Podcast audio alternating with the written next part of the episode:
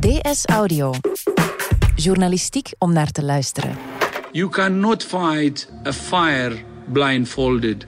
And we cannot stop this pandemic if we don't know who is infected. We have a simple message for all countries test, test, test. Test every suspected case.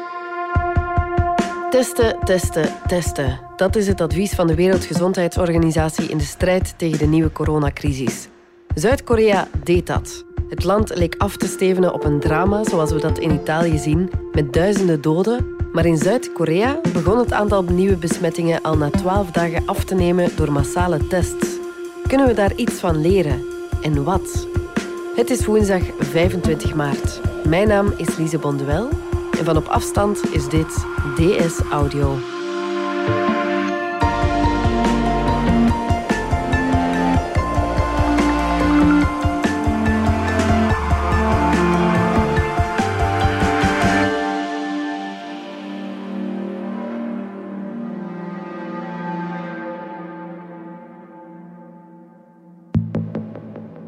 Dries de Smet, wetenschapsjournalist bij De Standaard.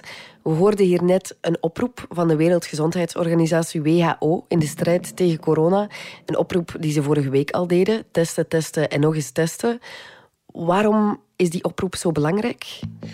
Ze hebben inderdaad die oproep gedaan, omdat ze zien, ja, dat is de manier waarop corona kan bestreden worden. Hè. Je zou het kunnen vergelijken met een brand bestrijden. Als je wil een brand bestrijden en die blussen, ja, dan moet je weten eigenlijk waar het brandt en hoe hard het brandt. En zolang dat je niet massaal test, ja, dan is het alsof je een beetje een brand bestrijdt met een blinddoek aan. Of Ja. misschien nog een ander beeld te gebruiken. Je ziet enkel maar de rook, maar je weet niet waar het vuur is. Eh, en dan kan je dat ook heel moeilijk gaan bestrijden. Je ziet dus enkel maar de gevolgen. En dat is bij ons dan ja, de hospitalisaties en de mensen die sterven. Maar je hebt eigenlijk geen goed idee van hoe het evolueert. Hoeveel mensen zijn er besmet? Hoeveel hebben er milde symptomen? Hoeveel hebben er geen symptomen? Hoe erg zijn er aan, aan toe? Hoe, hoe groot zal de golf zijn die op intensieve zorgen komt? En dergelijke meer. En het is maar als je test dat je dat eigenlijk echt kan weten. Je krijgt dus een veel beter beeld van de omvang van de pandemie. Ja, als je wil weten hoeveel mensen zijn nu echt al besmet, ja, dan moet je nu eenmaal ook gaan testen om dat te gaan weten. Ehm, en je ziet op dit moment wordt er vaak enkel maar getest op eh, de mensen die echt zwaar ziek zijn eh, of gehospitaliseerd moeten worden. Ja, dan heb je maar een heel klein deel van het aantal besmettingen. En op basis daarvan, eh, dus als we kijken naar die bevestigde gevallen, ja, dan zie je wel dat echt wel een pandemie aan de gang is. Eh, wereldwijd zijn er al bijna 400.000 mensen bevestigd, eh, die, waarvan we zeker weten dat die COVID-19 hebben. In ons land is dat iets meer dan 4000, eh, dus dat zijn toch al wat, wat mensen. Hè? Ja, en hoe helpt ons dat bij de bestrijding van het nieuwe coronavirus om te testen? Ja, op, op verschillende niveaus.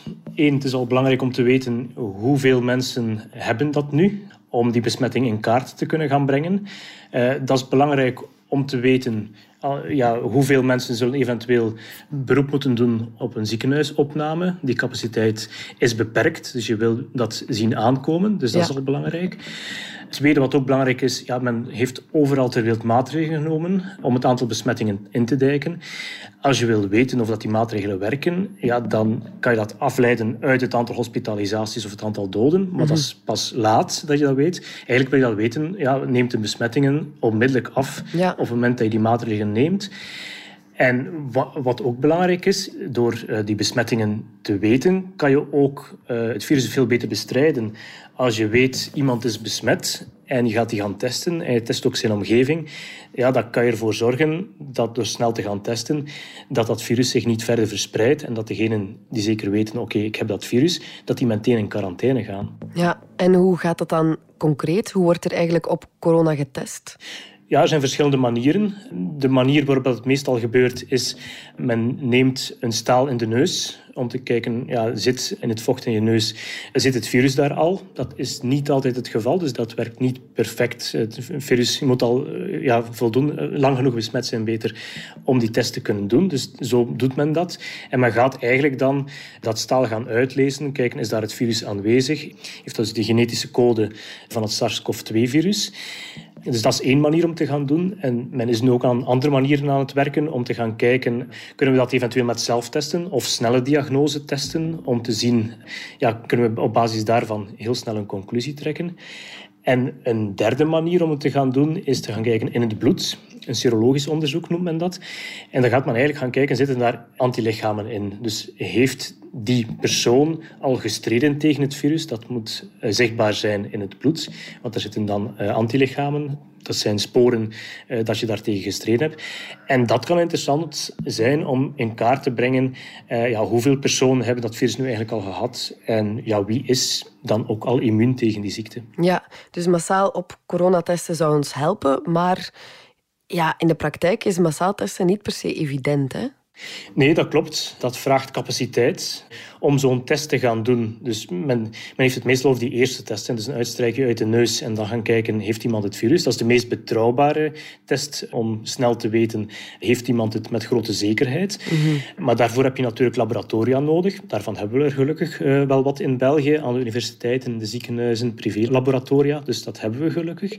Maar daar heb je ook reageervloeistof voor nodig, reagentia. Je hebt er ook schaaltjes voor nodig, uh, waarin dan het virus geplaatst wordt. Je hebt ook materiaal nodig om te gaan testen. Dus dat maakt dat we een beperkte testcapaciteit hebben.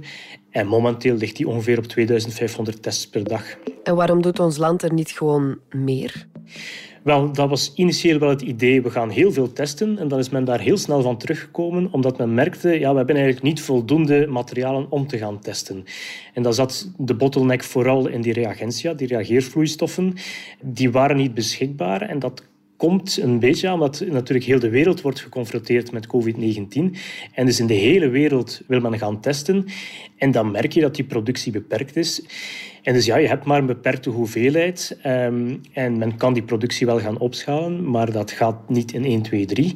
En dus hebben wij ook in België moeten zeggen, ja, we, we, we schroeven het aantal mogelijke testen terug. Mm -hmm. En we gaan veel strenger gaan zijn op wie nog getest wordt en wie niet getest wordt. En dus vandaag in de praktijk test men eigenlijk de zwaarzieken, mensen die gehospitaliseerd moeten worden, en het zorgpersoneel. En dat is het eigenlijk ongeveer. En is het op korte termijn mogelijk om die capaciteit uit te breiden en toch massaal te beginnen testen? Wel, dat zijn we nu van plan. Ik sprak met Herman Goossens, microbioloog aan de Universiteit van Antwerpen.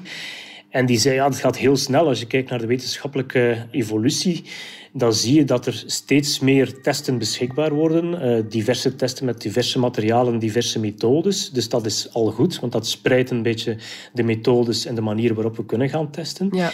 En de overheid is ook van plan om ja, de, die testcapaciteit gevoelig op te drijven. Ik heb met minister Philippe de Bakker gesproken, minister in de huidige federale regering uh, voor Open VLD. Die leidt nu een taskforce om te gaan kijken hoe kunnen we dat gaan uitbreiden. Uh, waar zitten eventuele problemen die we in kaart moeten brengen. Waar is er een tekort aan? Aan reagentia, aan staafjes om die staalnames te gaan doen. Maar die was eigenlijk wel redelijk optimistisch. En die zei, ik heb er goede hoop op. En wat hij ook merkt, is ja, dat er een, een soort van nationale eenheid is. Hè? Dat er een grote dynamiek is. Veel goodwill, veel bedrijven, universiteiten, instellingen die allemaal willen meewerken. Mhm. Dus ja, we hebben er goede hoop op dat we die capaciteit ook zullen kunnen opdrijven. Ja. En dat is ook niet zo gek. In die zin, uh, we hebben wel wat testcapaciteit die vandaag ook nog niet benut is. En die ook niet kon benut worden omdat we geen reagentia voldoende hadden. Dat probleem lijkt zich op te lossen. Dat wil dus zeggen dat ook meer labos kunnen gaan testen. En daar hebben we gelukkig wel een aantal van in, de, in dit land. Dus dat zullen we wel snel kunnen opschalen. De vraag is naar hoeveel en op welke termijn. Ja, dat zal zich moeten kristalliseren in, uh, in de komende weken. Zijn er landen die de strategie van test, test, test nu al in de praktijk brengen? Zeker. Ik denk dat Zuid-Korea daar een mooi voorbeeld van is. Zij zijn er eigenlijk heel snel mee begonnen. En dat komt eigenlijk ook wel omdat die eh, ervaring hadden met MERS. MERS is eigenlijk een broertje van alle coronavirussen, dus ook van het huidige virus. Ook besmettelijk en nog dodelijker eigenlijk zelfs. Mhm. En je zag dat dat vooral verspreidde in het Midden-Oosten. En Zuid-Korea is eigenlijk het land dat daar buiten het Midden-Oosten het zwaarst door getroffen uh, is. Okay. Dat was in 2015. En daar hebben ze eigenlijk heel veel uit geleerd, omdat toen één patiënt hulp zocht in een ziekenhuis, kreeg dat daar niet, ging vervolgens naar een ander ziekenhuis, naar nog een ander ziekenhuis en heeft dat zo verspreid. En daar heeft men uit geleerd, ja, we moeten veel sneller kunnen detecteren wat er aan de hand is. We moeten dus kunnen testen en ook op, op grote schaal. En dus men heeft dat toen al uitgerold uh, om die capaciteit te hebben. Men is toen uh, China getroffen werd door SARS-CoV-2 is men ook al reageervloeistoffen gaan opslaan. Dus men heeft al voorraad aangelegd. En dat zorgt ervoor dat ze eigenlijk nu massaal kunnen gaan testen. Mhm. Op het hoogtepunt testen die 18.000 keer per dag. Dus 18.000 tests per dag. Ze kunnen zelfs nog meer aan. En die strategie zorgt er ook voor dat ze er vandaag ook wel in geslaagd zijn uh, om een drama af te wenden. Dus als je kijkt naar die cijfers, op een gegeven moment is er uh, iemand opgedoken, patiënt 31 noemen ze die, die heel veel mensen besmet heeft. En dus sinds die 31ste patiënt, is het heel snel gegaan. Waarbij je ziet, men ging van 30 gevallen uh, naar 2000, 3000 gevallen. Dat ging pijlsnel, zoals we dat ook in Italië gezien hebben. Een pijlsnelle stijging van het aantal besmettingen. Maar men heeft dat kunnen afvlakken. Dus men, men is erin geslaagd om begin maart die curve te laten afvlakken. Waardoor er ja, veel minder nieuwe besmettingen zijn. En als je kijkt naar de dodentol, dus als je het vergelijkt met Italië, daar zijn op dit moment uh, meer dan 6000 doden gevallen.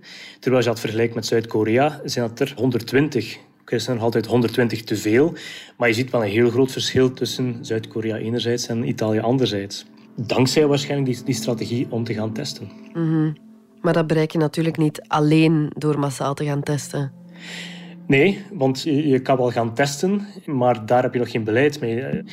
Daarmee dijk je eh, de besmettingen nog niet in. Dus wat men in Zuid-Korea gaat gaan doen, is, men test daar ook niet iedereen voor alle duidelijkheid. Hè. Dus, dus dat, dat kan ook niet. Zuid-Koreaan zijn met 50 miljoen. Ze hebben ook niet die capaciteit om iedereen te gaan testen. Ja. Maar wat ze wel doen, is als iemand positief test, dan gaan ze proberen alle contacten in kaart te gaan brengen. En ze gaan daar vrij ver in. Uh, er zijn apps geïnstalleerd op, op smartphones, bijvoorbeeld die sociale contacten gaan bijhouden.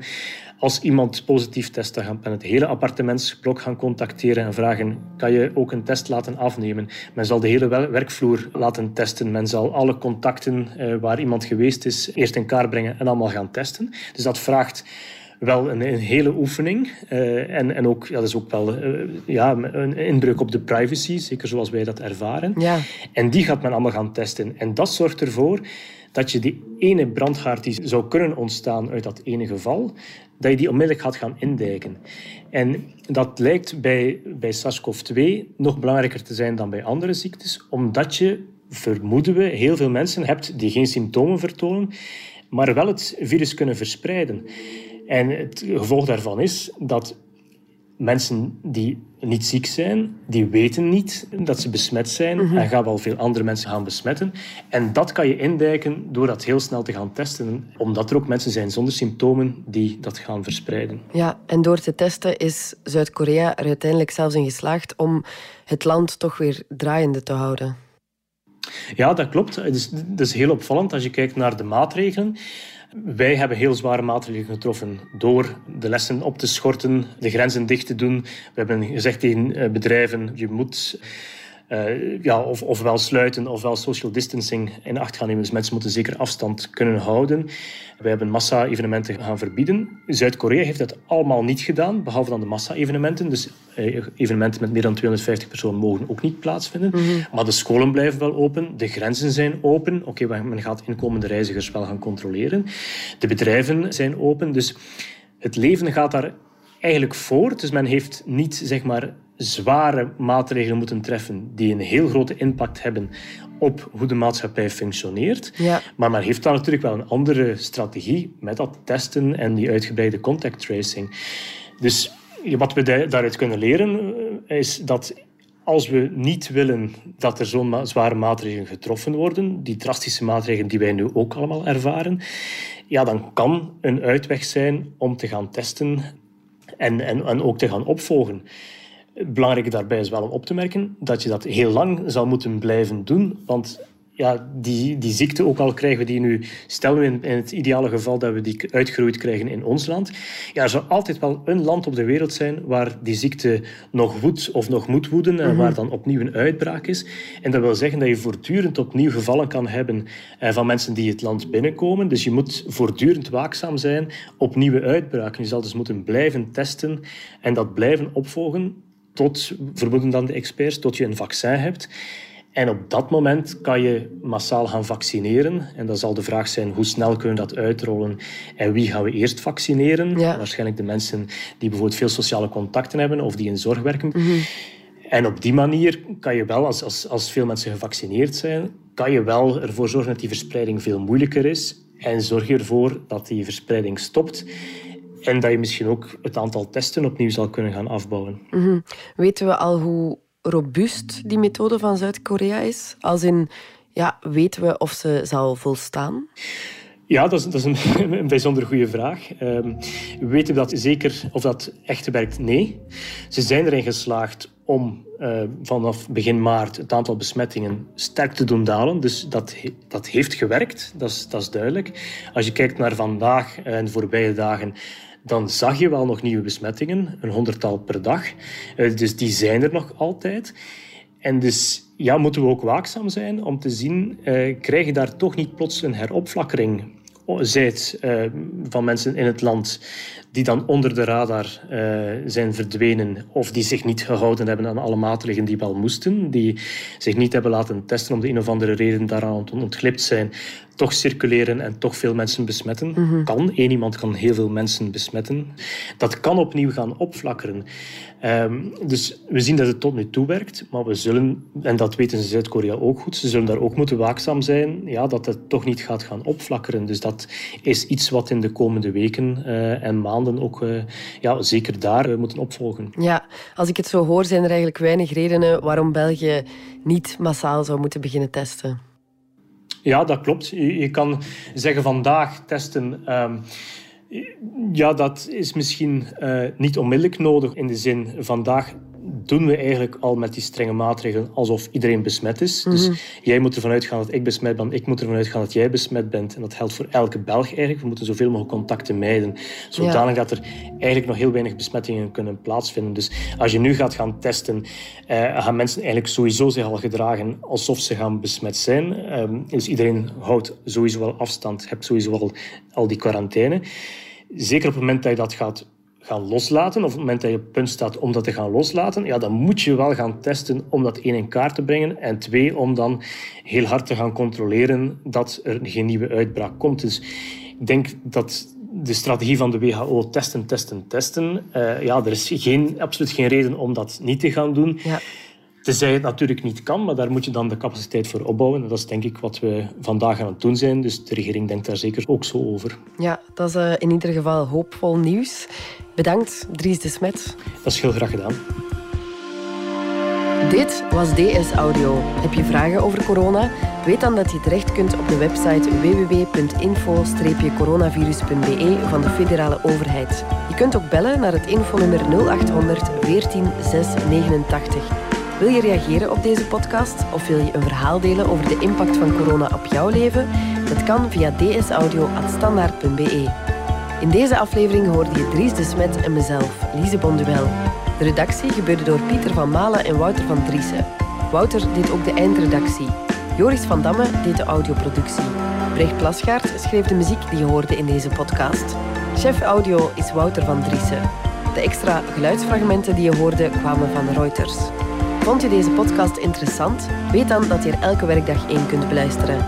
Dat kan via de DS Nieuws app of via standaard.be-audio. Je kunt je ook abonneren via iTunes, Spotify of de podcast app van je keuze. En als je daar dan toch bent, schrijf gerust een review. Zo toon je ook anderen de weg. Morgen zijn we opnieuw.